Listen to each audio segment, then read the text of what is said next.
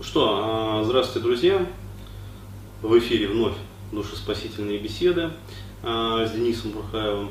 А, и вот хотелось бы затронуть такую вот тему, да, в связи с неравенством полов, в связи вот с недавними событиями в мире, да, то есть я говорю про самоубийство Робина Уильямса, актера, вот, в общем, мне он лично очень нравился, ну, то есть нравится как актер, а вот, к сожалению, вот он ушел из жизни. И опять-таки, то есть причина ухода это, как сказать, самый гуманный в мире американский суд, да, то есть бракоразводные процессы и а, колоссальные, в общем, огромные выплаты, да, а, в результате алиментов вот этих вот. То есть, ну, короче, мужика баба обобрали. Просто вот как липку ободрали и оставили, в общем, ни с чем. А, вот так вот. То есть э, говорить там по поводу того, э, значит, прав он там или виноват, э, ну, Бог ему судья, как говорится, да.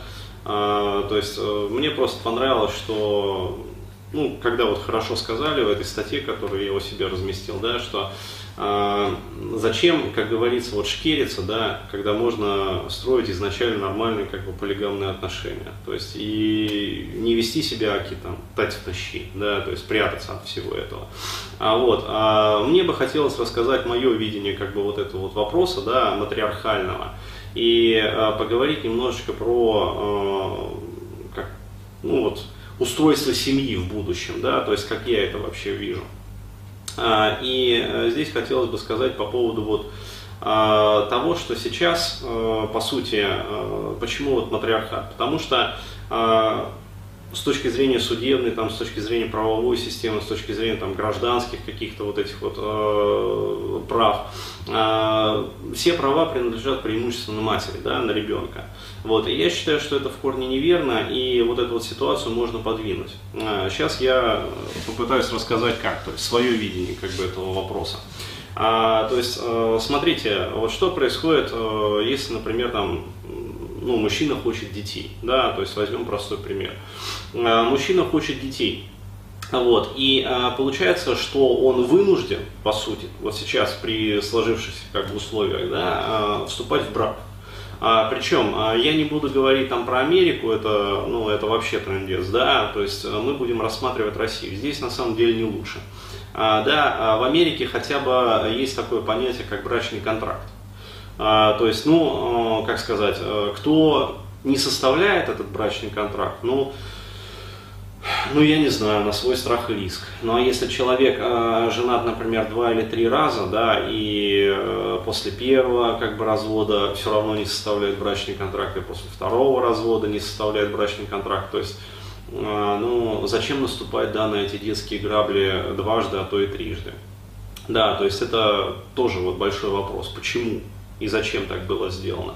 А, вот, а, но там, по крайней мере, есть брачный контракт. У нас нету даже этого. То есть, де-факто он как бы есть, но де юре а, он не работает. То есть, это просто писулька, которая не имеет никакой юридической силы. То есть, случись а, развод, случись а, дележка имущества, случись как бы а, тяжба вот по поводу там детей, а, вот, э, да даже одного ребенка, то есть, э, что там говорить, вот, э, суд все равно встанет на сторону матери. И э, получается, что мужчина, э, он в такой вот безвыходной ситуации, да, то есть, э, ну, как говорится, хорошо, да, тем мужчинам, которые вообще про это как бы не думают, да, и э, о деторождении там не задумываются. Ну, то есть, э, молодые там, я не знаю, гуляют, э, короче, все нормально, там, презерватив одел, как бы, и пошел там пробовать. А, вот. а что делать, например, мужчинам, которые уже, как говорится, дозрели, да, а, вот. Получается, они вынуждены э, вступать вот в эти отношения, как бы вынуждены вступать в брак, который изначально как бы не выгоден для них. А, вот, э, я вижу, вот, э, по крайней мере для себя, два таких вот варианта выхода. То есть первое, это все-таки в брак не вступать. Да, и здесь я предвижу волну таких вот говнокомментов, как обычно бывает. А, Бурхаев, ты там опять расливаешь, короче, молодежь, а, да ты против там традиционных духовных семейных ценностей, да ты подрываешь институт семьи. Ребят, а, не я подрываю институт семьи. Семью, вот традиционную, ту вот патриархальную, хорошую семью, да, которая существовала веками, да, на наших вот просторах российских, мы уже просрали. Вот, причем просрали даже не мы, а наши деды и прадеды ее уже просрали. А, вот, а, то есть во время, а, когда вот совершилась Великая Октябрьская социалистическая, блядь, революция, вот, а вот как только она совершилась, да, и Ильич издал там несколько своих декретов, да, о женщинах, а вот так вот мы патриархальную семью сразу просрали, то есть она накрылась мохнатой черной пиздой. Вот именно тогда. А, вот. И сейчас как бы говорить о, о том, что вот, дескать, э, спасем нашу семью, но это смешно, да, смешно, ребята, это. А, вот. А семьи уже нету, да, и э, два раза, э, как сказать, войти в одну и ту же реку не получится, да, то есть давайте вернем-ка всю взад, да, э, как еще тоже поется, отдавай-ка землицу Алясочку, да, отдавай-ка родимую взад. Вот, а также и с семьей, да, давайте вернем патриархальную семью, то есть э, Херос 2 вы вернете, да, и Херос 2 мы вернем ее. А то, что сейчас э, существует, это не семья, это отрыжка какая-то.